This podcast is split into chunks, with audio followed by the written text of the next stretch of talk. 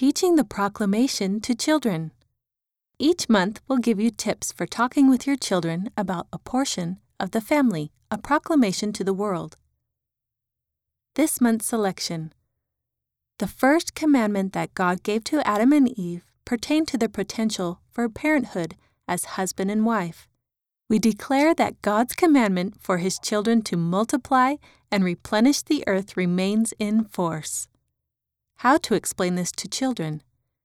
Adam was the first man on earth, and Eve was the first woman on earth. They were husband and wife. God told Adam and Eve to start a family. Today, Heavenly Father still wants men and women to get married and have families. Activity idea Make a family paper doll chain. Take a piece of paper and cut it in half lengthwise. Fold one of the half pieces, accordion style, into four sections. Draw a figure of a person on the top layer. You can use the template below if you'd like.